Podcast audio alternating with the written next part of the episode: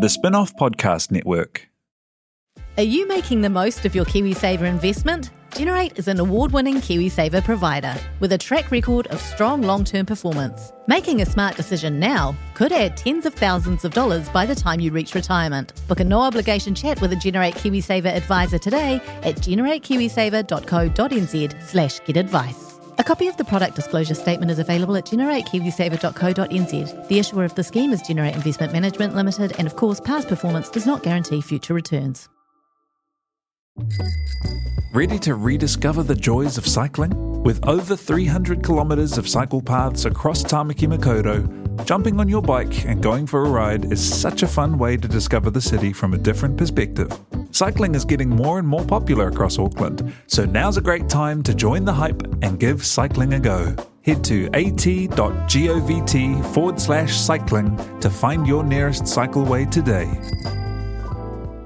But they, their love was thwarted by COVID. It's Oh my god. Oh. I can see the one man show just with him and an exercise oh, bike on stage.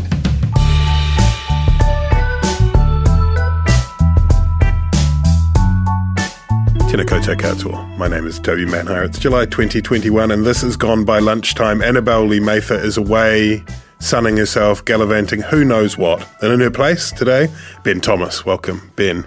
Kia ora. Uh, replacing Ben Thomas, we have Mihingarangi Forbes. Kia ora, Tēnā Mihi. koutou. Kia ora. What's up? Well, funny you say. this is a bit of a setup.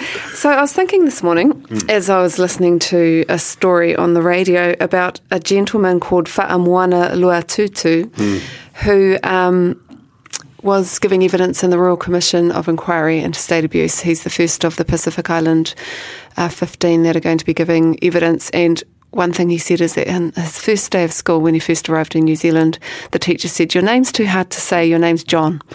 And so he became John from there, and he talked about how that was the beginning of his of the disposition and fracturing of him and his culture. And um, I was thinking how names are so important. And then I came in here this morning and I talked to Te Aihe, and I said to him, "Do you have an affiliation with dolphins?" And he said, "Yeah, kind of, you know, because that's what his name is." And his mum named him that because he had beautiful, Te Aihe is a producer. yeah, he uh, had beautiful big black eyes when he was born. And so, you know, you know, Maori, we have names which we kind of grow into. That's what I think, anyway. And we're all taking our names back and the rest. And I was thinking, Annabelle, Grace and Beauty, hmm? Toby, Tobias, God is good, and Ben, blessed, child of fortune. Is it? Yeah, do you think you've like lived your name? I would like to think there was meaning imbued in uh, every part of names like Toby and Ben, but I don't know if there are. I kind of wish there were. Ben's quite blessed. Tell us about Mihingarangi. Mihingarangi, greetings to the heavens.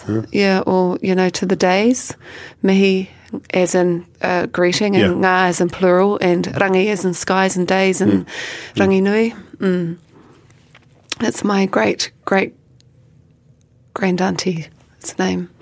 But my kids have got all Māori names, and I feel like they live theirs. Yeah. Yeah. Can you tell us what that? Paido is my oldest, which is uh, the place where the spirits, the, the hills where the spirits go on the other side. And she's very, is definitely that person. Yeah. Uh, Te Ahi which is like the burning platform. Like Paurewa is the sky tower, modern day Paurewa. In the old days, it was just probably um, the watch house or something in the pa, and is obviously on fire one day. And so she's very fiery and um, yeah. And then Pele is Samoan, means my darling, and he's definitely that. And Taika is rawr, and he's full of life. Uh, and you didn't think about Ben? Um, in another life, I might have. Yeah, I'm because I'm, you know, I'm decolonizing, so I want my children to identify with their culture and feel like they're part of it. Ben's a lovely name. I, I, I want your children to identify with this podcast and feel part of it. Yeah, okay, the Yeah. tw- the twenty year old will. Yeah. Yeah, definitely. Oh, yeah. All, all, all, 20, all 17-year-old. 20 year olds are into this politics podcast. so Speaking of podcasts, It's huge. Your your rival podcast, Party People, Party people uh, is returning. is returning. Mihi Forbes. Yes, uh, later this year uh, on another platform. is, Um, is that going to be broadcast live from the Kawato pub? oh, wish we're going to try and make it and sound like It's it a good idea. We could do a we could do a Gone By Lunchtime Party People collab Oh, we could do a at the party Kawato people lunch. RSA. Yeah, A party people Shane lunch. would, Shane Shane and would- Token Shane would lay drinks. a table for that, eh? Yeah, definitely. Okay. No, it's going to be lots of fun. It's going to just be politics through the lens of some Maori fellas who've been around politics, with me kind of in the middle, Yeah. telling them shh. And Annabelle, so I'm going to I'm going to pinch Grace and Beauty back to produce it. Okay. Well, that's good. Well done, Annabelle. The Should we just call her Grace and Beauty? Grace and Beauty. Yeah. GMB. GB. G. Grace Beauty. Grace and Be- Beauty Lee Laughter. Mather. Laughter. Lols. GBL. Well, she's Lowell's because she's Lady of Leisure Yes. today Well, yeah. in Rarotonga. Mm. Yeah. Kia ora. Probably Bells. cracked her third champagne by now at the Koru Club. On the pineapple daiquiris. She's got it attached to a bag. She'd have the Koru Club basically to herself, wouldn't she? Or just, just the other Just her and her husband. travellers. Yeah. Oh, the other, yeah, there'd be a few of them though, wouldn't there? Oh yeah, I think the flights will be packed. But she'll be able to get she'll be able to get a uh, a phone charger. She'd definitely get one of the comfy little cubicles with a phone charger, a cocktail, and she'll have her. Um, there'd be lots of scrambled eggs there. It's quite good. One thing that COVID nineteen has managed to do is make the Koru Club exclusive again, at least the international lounge. It was losing a lot of its cash. I haven't been a lot into of it. When you did you go in the international lounge? Uh, well, the last time I've been, I was in it was when I was visiting my folks in Sydney pre-COVID. So you don't know whether there's lots of space in there. Well, We just I mean, I know, I know, I know it's pretty big, and there used to, you know, there used to be a lot more people travelling mm. overseas. I mean, I don't think they would have like roped it off or anything. It must be difficult because, as we know, typically the Koru Lounge is the place where you get a read on Middle New Zealand. You just stand in the middle of it and chat to people.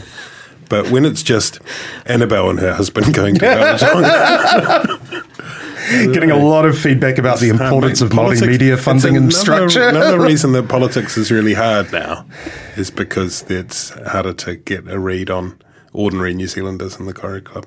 The, the- yeah, the Koru- used to be Spare that's where all the po- politicians would be and they'd talk to you. Hmm. But now I feel like there's an exclusive wing of the Koru Club, and then there's like security guards or something. You can't get near them. Yeah. The, the, the greatest one, of course, remember, was when uh, Jacinda Ardern opened someone's beer for them. No, Oh. no, passed the bottle opener to someone, and Yeah. it became a big story. Yeah. It was one of the great Wow. moments in New Zealand history, just, in my opinion. she's just like us. So, demanding the debate is some, one of the things that has been, dem- the debate has been demanded. Many debates have been demanded. Um, and The I'd problem us with modern life is not enough The discourse. demanding on the discourse on the debate. we need more people airing their views. Mihi, you uh, saw the demands for the debate and you responded to the demands for the debate by issuing an invitation to everyone, to everyone to, to everyone from every party, yes, to debate. The demand. The yeah, the demand of He Puapua uh, in particular. He Since- specifically, Since then, right. which was only like last week, there's been multiple new debates that have been demanded. I see it like almost every day. There's just We need more debates. more. I And think I'm like, oh, can we just talk about He Puapua first? Can we not move on? What about if we had a national conversation? I love it. Wouldn't a national be- conversation that's been called for. I National- think a na- no. I want it to be more of a journey that's going forward. So I think a national walk and talk, oh, like um, like in the West Wing. Yeah. Just like a national POV, Yeah. steady cam. and we'll make it multiple parties. just all news of the team of five million, all going for a stroll around the block. Yeah. Just to get their hearts moving, the ideas flowing. Yeah, Okay. Yeah. We could do it and we could shoot it all from the back of a ute. true. With a and couch we could on it. put it on a cycle lane and then we'd have the entirety of New Zealand politics encapsulated in one That's frame. actually not a bad bad idea, Toby. You know how the Not a bad second idea. demand the debate billboard was like Ute tax question mark here pua hmm. And when you, when I first glanced at it, I was like Ute tax here pua and I was like, what is this? There. Did you think they had um, misspelt and it was utu tax? I, yeah, I, well, that's right. I didn't know what Well, Ute was. I mean, I, idea, I, I thought that's some, maybe that's something that's sort of on page eight or onwards of You Māori Made Easy by spending too much Scott time Morrison. In the bush. Ute tax, yeah. I thought yeah, they would- they rather than demand the debate, most they could remand the rebate. That would be Remand the rebate. that would That's be, perfect. And um and and the other side could reprimand the reprobates. Suffice to say, my demanding of the debate hasn't been that fruitful. Oh. Um, I mean, I've got a couple of people through the door, um, and it's I'm in delicate, critical conversations. Oh right yes, now. high level conversations. high level, and I can't give too much away No. because I don't want to ruin anything for us. Um, but I still feel optimistic. Anyone listening out there from politics? Haere mai? No, my That's, that's all of them, isn't it? Yeah, all. Yeah, yeah, because they all listen. Uh, ben Thomas, demand the debate as an approach, an oppositional strategy. Is it a good idea? Has it worked? What's going on? Well, it means you don't have to take a position yourself, which is, you know, there's just this implication that s Oh, maybe something bad's happening. You can fill in the blanks. You know, we need to talk about this. So is demand the debate the assertive cousin of just asking questions? Yeah, I think so. And it's a few steps down from, um, you know, the kind of ramped up sort of quote unquote separatism talk that Collins unveiled when she was first talking about um, the Māori Health Authority. Then when He Puapua came out, she had obviously dialed that back, taken on a bit of feedback that that was like a little, a little too obvious, and had turned it into you know uh, what was it? Uh, separate separate systems co-governance evil co-governance. Um, and now it's just well maybe we should just talk about it. Maybe we just need to talk about it. Why won't the Labour government talk about it? And in a way um, you know she's got a point with some of it. With He Puapua you know the Prime Minister has said we didn't release it because we thought people might um, attack us on it you know, she's been pretty clear with that. Um, and, you know, He Puapua itself was definitely kind of slipped through, you know, or, or the attempt was to slip it through. And now it's mercifully turned into just a national debate where everyone will sort of have their say at a few hui and meetings and they'll draw up some A4s and some long lists of ideas and sticky note walls that everyone will take photos of with their mobile phones and turn into PowerPoints and nothing will really happen. Um, but there will be a discussion document. Um, so I think you know, th- this isn't a particularly fruitful road for National to go down. But now that they're adding in extra issues, um, you know, I mean, the, the mob, the mob funding is is the most obvious one. That's a real sort of pressure point. But You know- that's not a he pua No, no, absolutely. I, I think I think think- He Puapua is a dead end for them. I think, and and I, I think- think I it think makes sense that they're moving on from that.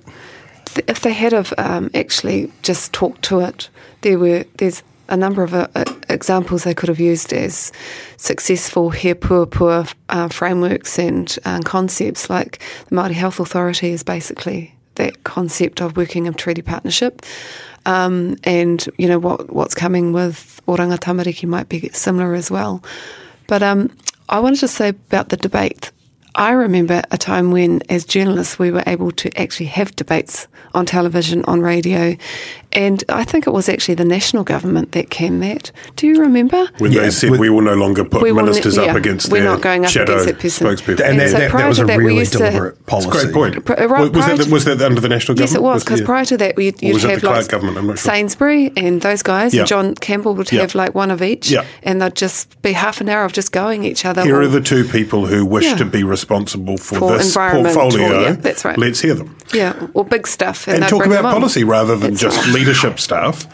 I and mean, that absolutely. got canned, and they wouldn't. Let's demand that debate. Th- then they demanded that they would have like an interview, and then that would finish, and the next person could talk.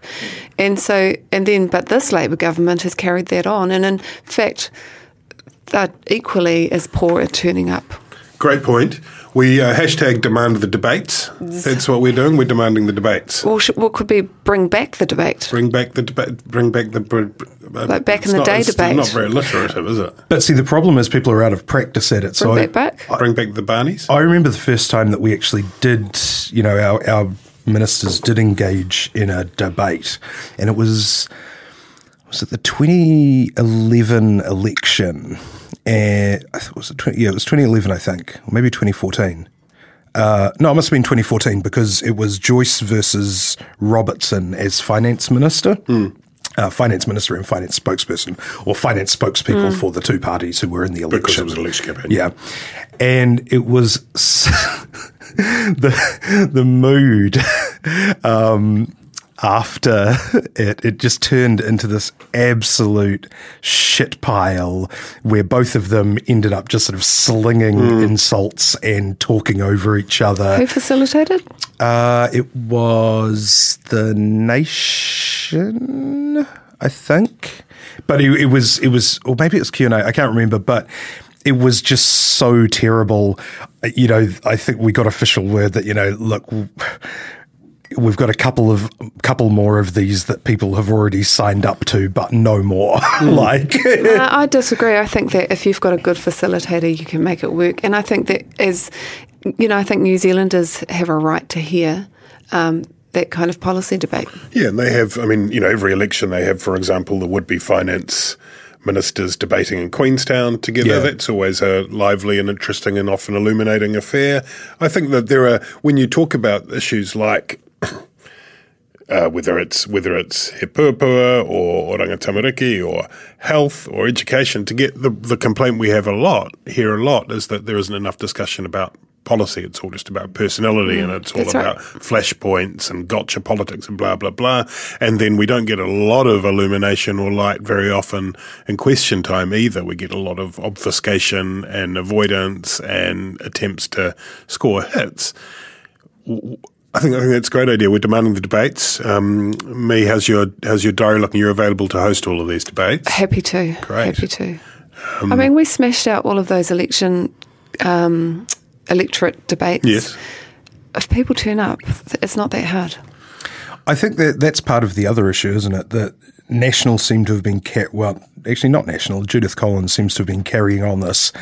Well, just asking questions, guilt by association, implication, strategy through to question time. She used to be a really ruthless kind of forensic questioner. She did. Um, One of the best portfolio uh, opposition politicians, and very good as ministerially, right? Yeah, yeah. Um, but w- against Ardern, she goes with these very airy, big picture things, and this is whether she's talking about hate speech.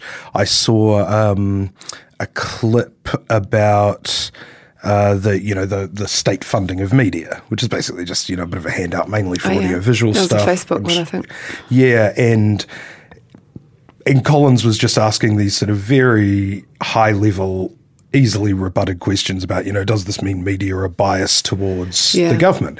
Uh, I mean, that's She not going to get you anywhere. that media were take, bite, uh, drinking the Kool Aid. Yeah, then then Seymour swooped in and said, "Well, one of the criteria is that it, it you know, that it, it uh, demonstrates the, the principles of the Treaty of Waitangi. What if somebody want? What if a media organisation uh, runs a, an investigation into whether those principles are any good? You know, does that mean that they don't get funding?" And you know that's actually a much more reasonable. That's actually a much more incisive question to ask because you're getting into the detail and the policy and what it actually means for media, um, rather than just these sort of, you know, ba- basically suspicious kind of um, whims or something. And you know, you, you notice that a lot. I think you know, Act Bridges has actually been pretty good. I think you know, say on the hate speech stuff, um, but you know, the leadership of National really seems to have adopted this. Well, you know, why don't we just talk about it? You know, all why can't we talk? And then you say, well, what do you want to talk about? What do you want to know? And then it's just all vagaries. We want to talk about no how we're not allowed to talk. Well, go. Why don't you, why don't you speak now? Well, uh, uh, what I want to say is that I'm not allowed to speak. it does become almost a like a, Element it's yeah. a sort of reservoir opposition politics, where it's like everything goes in there, right? You know, so Mm. demand the debate just becomes this catch-all for everything. So the farmers protest, the the, the the the funding of the meth program and its relationship to the mongrel mob, you know, everything. Let's just let's just chuck it all in there and demand the debate. And it, it it's it's at once trying to cover off everything, but it also ends up being so nebulous. Yeah, so it's it's trying to create this narrative that the government is acting outside its mandate and doing all these things that it never campaigned on, which, you know, most governments, 95, 99% of what they do is not stuff they campaigned on because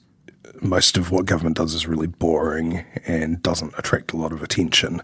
You know, the, the day-to-day business of government is stuff that most people don't even become aware of. You know, say, for instance, grant funding, you know. Um, National didn't have a policy on whether they would fund Harry Tam and gang-connected meth programs either because, you know, you don't think to. Your policy is one page long. Um, They're not funding Harry Tam, Ben. They're funding a program run by Harry Tam's yes. company. Yes, yeah, but they're funding a, a, program that is uh, helping people become not addicted to meth which is going to be beneficial for all of us and the community. This is the Kahukura program. Yes. Yeah, funded through the Ministry of Justice, I yes. think, two point seven five, and the, this has very much become part of the demand debate debating. It's one of is, them. Uh, uh, and it's it's it, it's being presented as um, uh, the government is funding the mob, which is yes. Yeah. Which, which is, not, it's not really what it's doing right. is it's legitimating senior members in the mob.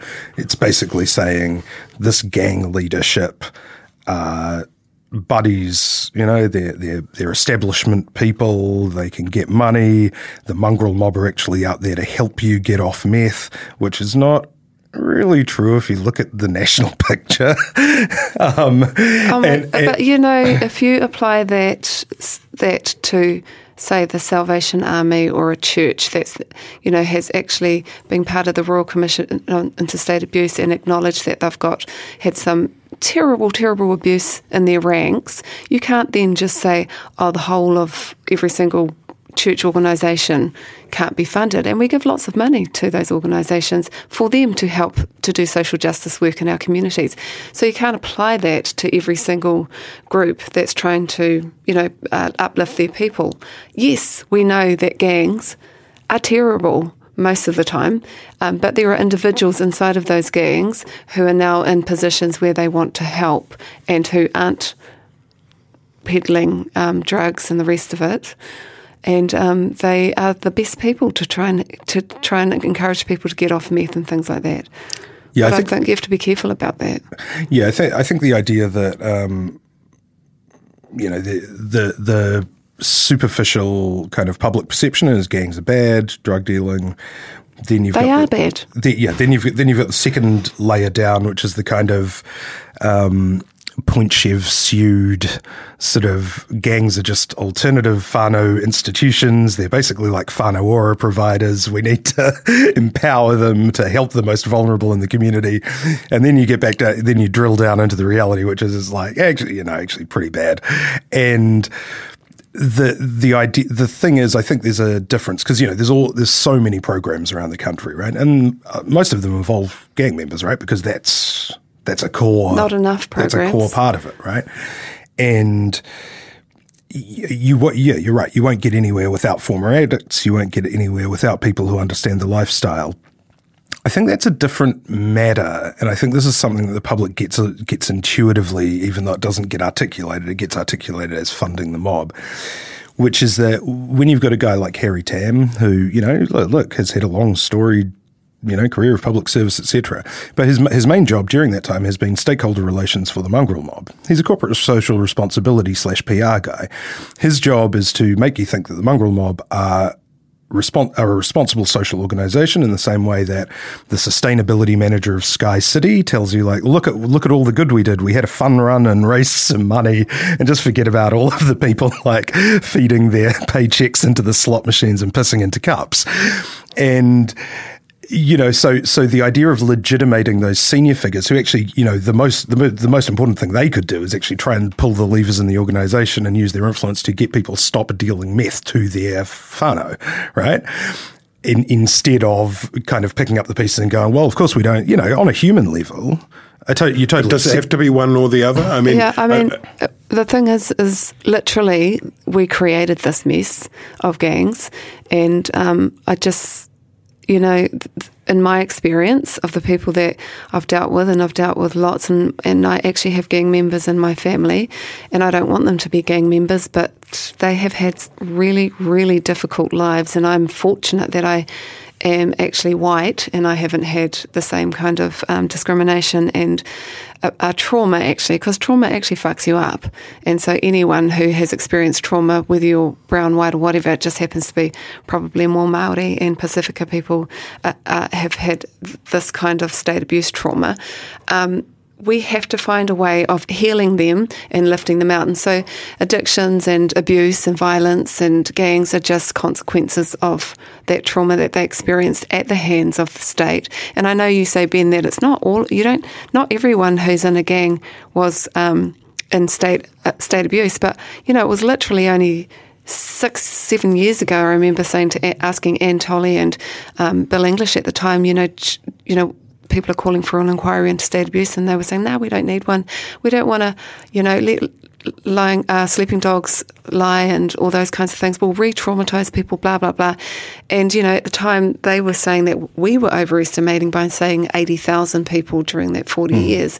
Today, they say two hundred fifty thousand. That's a quarter of a million of our kids in state care have been traumatized and abused through our system, it's only makes sense that we have a growing massive gang population and culture as an impact of some of that trauma that's come through. So they are the solution to stopping it, to turning it around. But but every single gang, you can't be in control of. You know that's the that's the whole nature of gangs. You get to do what you want. You've been locked up and shut up and abused and in in these uh, in these in homes, cares, whatever, in your environment, that again gives you freedom. So of course you're going to have a whole lot of people making decisions for themselves. So I don't imagine Harry or um, Eugene Ryder, who's you know still associated with the Black Power in Wellington, but doing amazing things down there, can control every single member of the chapter from Wellington, but he's doing his best.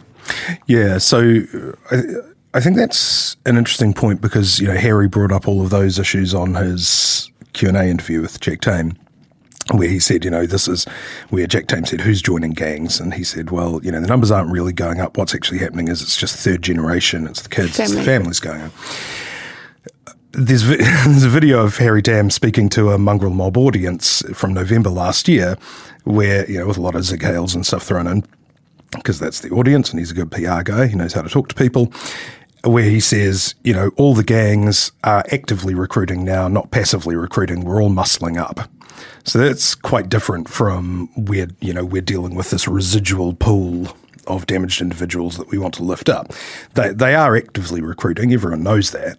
And so I think the idea of legitimating them as a, a partner with government, as people who, you know, are respected by the Prime Minister, by, you know, uh, is is probably a mistake in terms of branding if you actually want to keep people out of that lifestyle. And you saw the contradictions with that, you know, in Poto Williams's interview with Tame, where at the on the one hand she's trying to say, you know, she wouldn't even speak Harry's name. She was like that person, you know, and and then she was saying, "Oh yeah, but I mean, good program, two point seven. But that's that's about the that's about the raw politics of it, isn't it? Thank you both. That's a really really interesting korero. Um, this has gone by lunchtime, and um, if you want to hear more fascinating, interesting conversation like that, you can help keep the spinoff alive by going to the spinoff.co.nz and joining our membership.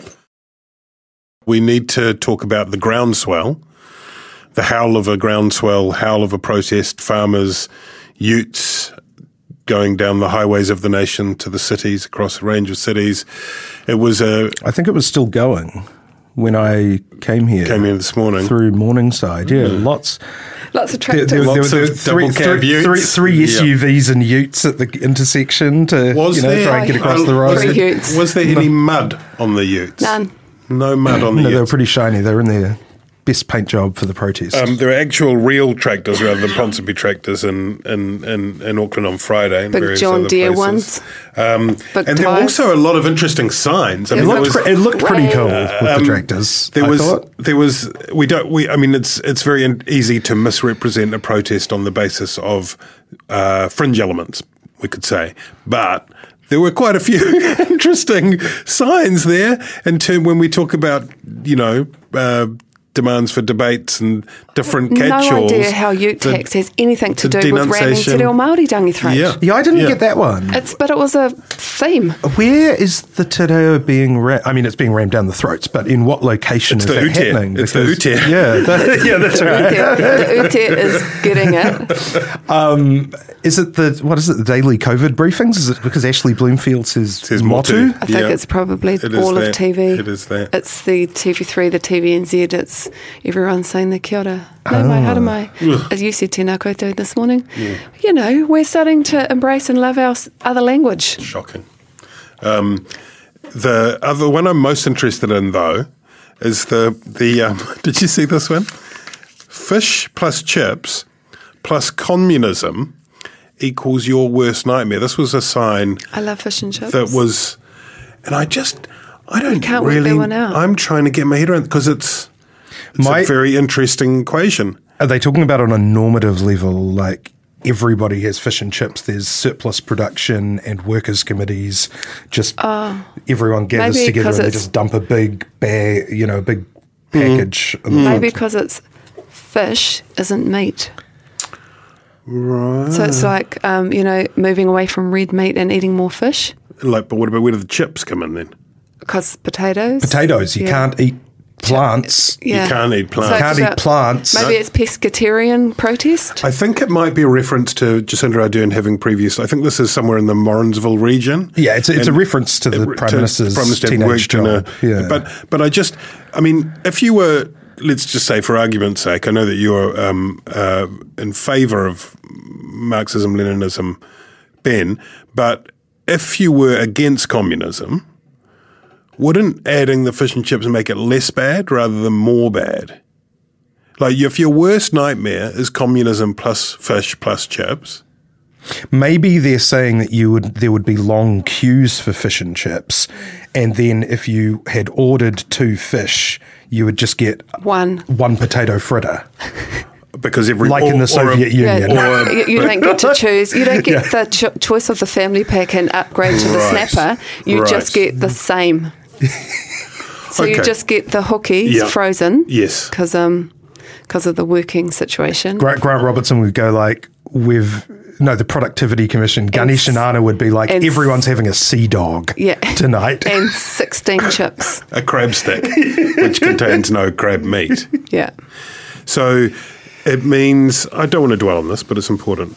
It means that fish and chips under a communist regime is your worst nightmare. Is that your interpretation? That person needs to come forward and ex- explain Well, you're himself. welcome to. They need we, to debate. We demand. They- I'm demanding the debate it. on That's It's going to be episode three of the, de- the debates you episode demand. Bring along your folks. The- Quite a lot of the- organisational heft behind this. Fifty-five centres. That's a yeah. Let's talk about it properly. We should do that. And it's and it's um, there were there there are a number of issues beyond the fish and chips, communism, and te reo. Few. Um, there's all the water policies. There's the Ute the, tax. the ute tax. There's the, the significant natural areas stuff is quite interesting Yes. because people feel um, I didn't That's one the give Hone our land Harawira is The give our- extremely give our I, I saw the, the- the- irony of them, of farmers from the Waikato asking Yeah. for their land back. Yeah. And I was like, I actually asked that question because I was horrified by it. And then someone's like, ooh.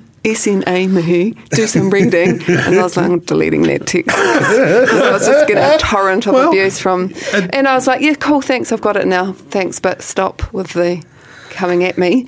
Um, but now I get it. It's the significant natural uh, areas. And so that's the bits of forest and regional ngahere and wetlands Yeah. on their lands that they're not allowed to That's right. develop. Farmers saying but that why would they land, develop, my- develop it when you just, I mean, have we, the weekends, weather, hello? Well, this is actually something that um, Hone Harawira is really up in arms about as well, up north, and has been leading because um, they're worried about the, the effects on developing um, Te Ture Whenua land as well.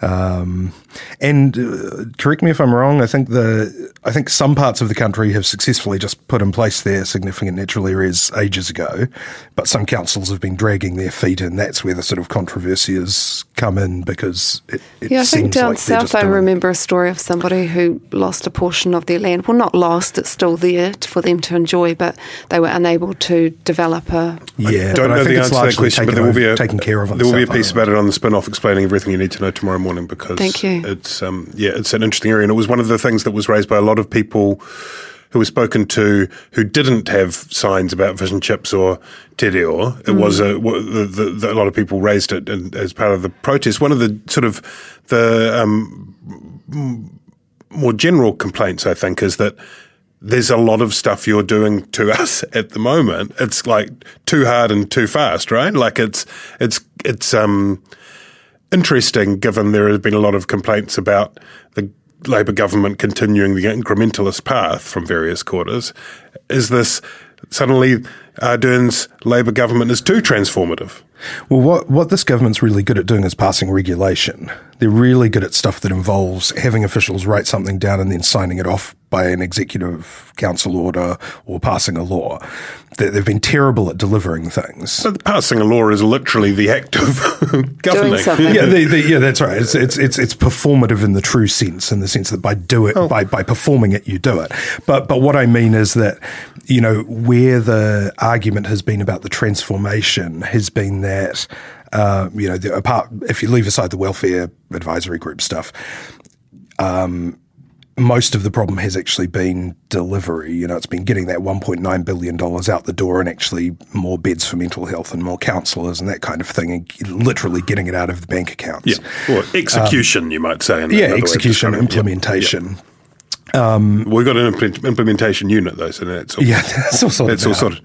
Um, but in terms of you know what they have been good at is raising the minimum wage because that's literally the stroke of a pen, and and leaving things for other people to do. Right. So yeah, and and there has you know David Parker has certainly been one of the busier ministers in environment, and so he's you know. The, It's, it's quite hard to transform the environment after 150 years or so of degrading it to the point that it's can't even swim in your rivers anymore and the rest of it. I mean, transformation of our whenua and our waterways and our marine life and the rest of it. And we've got all the reports that show how poorly we've done over that time is it's not going to happen like overnight like Rachel says. Will it? The But I guess that's what legislation's for is to, to tweak it and to hmm. make things start to move in the in the right way. And look, you know what we saw over the weekend in Bullera and Westport, especially. You know, some kind of terrifying. I mean, both both both in terms of the two challenges of climate change, in terms of adaptation and in terms of mitigation. The the reforms that are hmm. underway are trying to address both of those things to a, to, to to a great degree, and it's. There's no arguing that it's a real thing, right? No, no, abs- absolutely. But the, the challenge you get is actually getting people to make sacrifices that require them to either do work or pay money. Right. So we've had the ETS in place for about 10 years. It's only really had teeth for the last few couple of years. Um, it adds, say, 10 cents to your petrol per mm. litre, mm. right? But, but you don't see that on the receipt. You know, it's just sort of mm. absorbed into these big fluctuations that petrol prices have. The farmers get told you have to fence off that area, you have to plant these trees, you have to, you know. But don't they get funding to fence it off? I don't, Yeah. don't know. I'm pretty sure But, that but it's still a thing they've got to do, right? It takes up mental space. It- It's like any regulatory change. You know, it actually does add to your workload. And shouldn't you have been doing that already? don't know, I'm not a farmer. But when you've got cows that are like you know in in the in the waterways, you'd go shit. That's a problem because you know we now know that waterways can't have that much of that in there. And wouldn't you just fence it off when you got runoff going into streams and your streams turned kind of brown and got algae all through it? Uh, What what kind of responsibility do you have as a landowner? Yeah. I mean, because I, mean, walk around, I am like I'm, I'm a landowner. You know, I've got a house in Auckland, and when something like the tree is going to fall over and hit the neighbour's house, I take action. What's the mood in Feilding? Feilding. I didn't get down there for the protest, but I imagine it would have been huge because it's a town of two halves Feilding, farming community, and then, you know, a lot of poverty and people who are labouring jobs and the rest of it, split down the middle, really. Um, I reckon there probably would have been a bit of, you know, rae ki te rae, that's what we say when you're the head, you know, a bit of headbutting down the main street because, you know, um, recently you saw uh, tangata whenua, mana whenua down there, Ngāti Kauwhata, Rangitane, march to the uh, council and Oh, yeah, demand I um, think- yeah. Māori wards. And, you know, when I was growing up in Feilding, there was no presence of mana whenua. We didn't even say we were Maori at school. In fact, I've been talking to lots of people I've been catching up with, I went to school with, and would say, I don't even know you were Maori. and, oh, and I'd turn up somewhere like I saw one of my mates who clearly looks Maori, but we were all just, hmm. we couldn't see back hmm. then because we were prevented. It's just something that you didn't want to be. Yeah, I saw someone recently at Waitara and I was like, oh my gosh, are you from here, bro? And he's like, yeah. And I was like, wow. Had no no idea of that's Feilding, but it's changed and good. And so Ngāti Kauwhata and Rangitāne and those iwi are starting to step up and and take their position, you know, and change the face of what Feilding looks like. And I imagine all little towns around New Zealand are experiencing that kind of renaissance of in the presence of mana whenua. Hmm. Hmm. We can do debate and Feilding as well, I think, by the sounds of it. Yeah, demand the debate. That's number um, nineteen. We're going to talk about we were going to talk about a bit about David Seymour, but maybe we'll save that for, for next time. I just as I, as we as we've been discussing, I've had eight press releases come in from the ACT Party. It's very present. They're very very present. Yeah, um, and and the, there was a there was a poll recently in which um, David Seymour ranked. It was the UMR, wasn't it, that was leaked? in which, um, he 12%. was. Um, but um, do you want to have do you have any quick thoughts on, on whether David Seymour is now the true leader of the opposition party? Ben. Yeah, I mean, I, I, I think ACT leaders in the past have had that sort of de facto role when National is weak. Um, and Seymour is certainly setting the direction in the sense that, you know, we've heard that National isn't polling, and that leaves the uh, sort of options that either Collins is just following her instinct or a hunch on all of this sort of on, on what she's pursuing, or she's following ACT's lead because they're doing a lot of polling, um, which would be a mistake, I think, because ACT is not a major party that needs to get onto that 50th percentile of the vote. Um, but, you know, they certainly do seem to be following very closely along. Uh, they, there certainly doesn't seem to be a lot of policy differentiation between the two parties. And, you know, look, Seymour is doing it better than National right now. I would say they're one much the fast, things- they're much faster and more agile. One of in the most media. extraordinary things, and I and I say this, and I don't, I don't mean this uh, fatuously at all, is that the ten newbie Yeah. MPs, no one has gone completely gonzo. you know, Yeah, he's kept a tight that ship. is r- truly extraordinary. It, right? it really speaks to their candidate selection and their recruitment, um, Well, and, and, also the internal people. and and the internal Yeah, people. the that, back office is them, yeah. just that that core group of- national could use a couple of those people. that, that core group of people who were there, you know, during the, the one, you know, time in the wilderness. My former colleague Brooke Van Velden, who's now the deputy uh, leader, um, and the whip, I think. Um, Andrew Cattels, who's the chief of staff, Seymour himself, you know, the, and then some backroom guys who've been around for years and years. But in opposition, eh, this happens because remember when the Greens had big numbers in opposition next to Labour? Yeah. And um, so the, that main party kind of Yeah. loses its way and it kind of rolls yeah, there was over. a time where, where, where Russell Norman and Metiria Turei were, we're kind of leading had taken that. the debate. Um, uh, we got to go very quickly. Is also we were going to mention briefly the Freedom Day Oh, yeah. in the UK, which has been declared. Boris Johnson, July the 19th. We won't really know for about 14 days how it's going to turn out. but it is it is kind of horrifying in a way. Horrifying. I mean, I've talked I talked to I talked to various friends in the UK who who. Uh, Say that there's just they've got that like they have to open up the, the and and you go well that seems crazy like the the numbers don't back that up. Well, people would people would revolt, and that's not borne out I don't think by the polling particularly, but there is seems to be a kind of general mood there that well we've tried everything, we're vaccinated quite high high level now, so let's go for it. But they then create this fucking petri dish for a more variants to emerge. Yeah, and, that's the where kind of scariest thing is that, That- just allowing it to kind of. and and the unknowns, the long COVID stuff. Yeah, you know, like pe- people who may not become massively symptomatic, may not end up in hospital. Hospital Uh, hospitalizations down. People, people, when people say to me, "Oh, you know, we've got to learn to live with it," because people say that all the time. Someone said it to, it to me at the weekend, and I thought, you know, I actually know quite a few, a couple of people who've had COVID and who are living with long COVID, hmm. and you know, one in particular is a friend of mine's daughter who is constantly sick. Hmm. constantly hmm. sick, and um, that's the long COVID. So who knows what what's going to turn out for her? I mean, it does. You do wonder whether if this was well, should the UK be on New Zealand's high risk country list now? I mean, why is it not? Well, I, I would have thought that it. Well, I mean, we don't we don't have a. Because we don't want the new. We only have high risk countries. No, right no, now, we don't. from, You remember know- when we, we remember when we Oh, shut off internal travel from India, Right, yeah, I and then it was yeah. reopened on the basis that there was a new category, which Yeah. was an update on the previous one, which meant that different criteria had to be sure.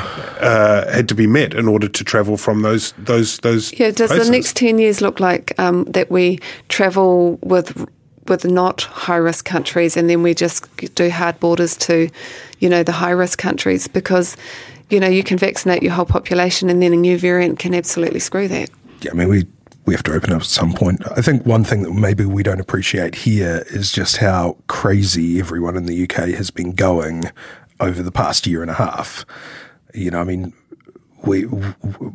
You see in Australia, you know, a lot of people in Sydney are finding it really hard to deal with their first proper lockdown, and it's been what a couple of weeks or something. Um, you know, th- we have people, you know, people in the UK. A lot of them haven't you know, really seen anyone socialized, gone out in, in the sense. And remember, a lot of them, you know, if you're in London, you're living in a cramped little apartment. You know, you're not you're not in the backyard or whatever. but there was still there was still an opportunity to open up some elements like yes people can go to the beach. Yes people should go to the park. But when you're in, inside put a mask on make that a rule and this Mm. Yeah, the- yeah, nah. yeah. and then they're doing this track and tracing with everyone getting pinged Oh, yeah. which is great you know including the prime minister who for two hours was going to be on a pilot scheme that exempted him they realized that possibly that wasn't a great idea when you anyway the whole thing is just an absolute clusterfuck but let's finish let's stop I feel like we have satisfied the demands for the debate uh, we'll be bringing to you Correct. more debates About up to demand the debate number 19. demand the debate number 19 we demand that people now demand that this particular debate reach Maybe its people end. demand that this podcast be done. be finished Yeah, for the day. Kia ora. Kia ora.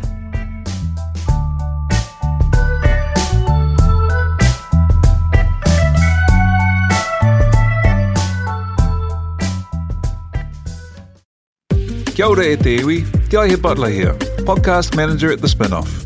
If you enjoy listening to our podcasts, consider supporting our mahi by signing up to become a spin-off member at thespinoff.co.nz slash donate.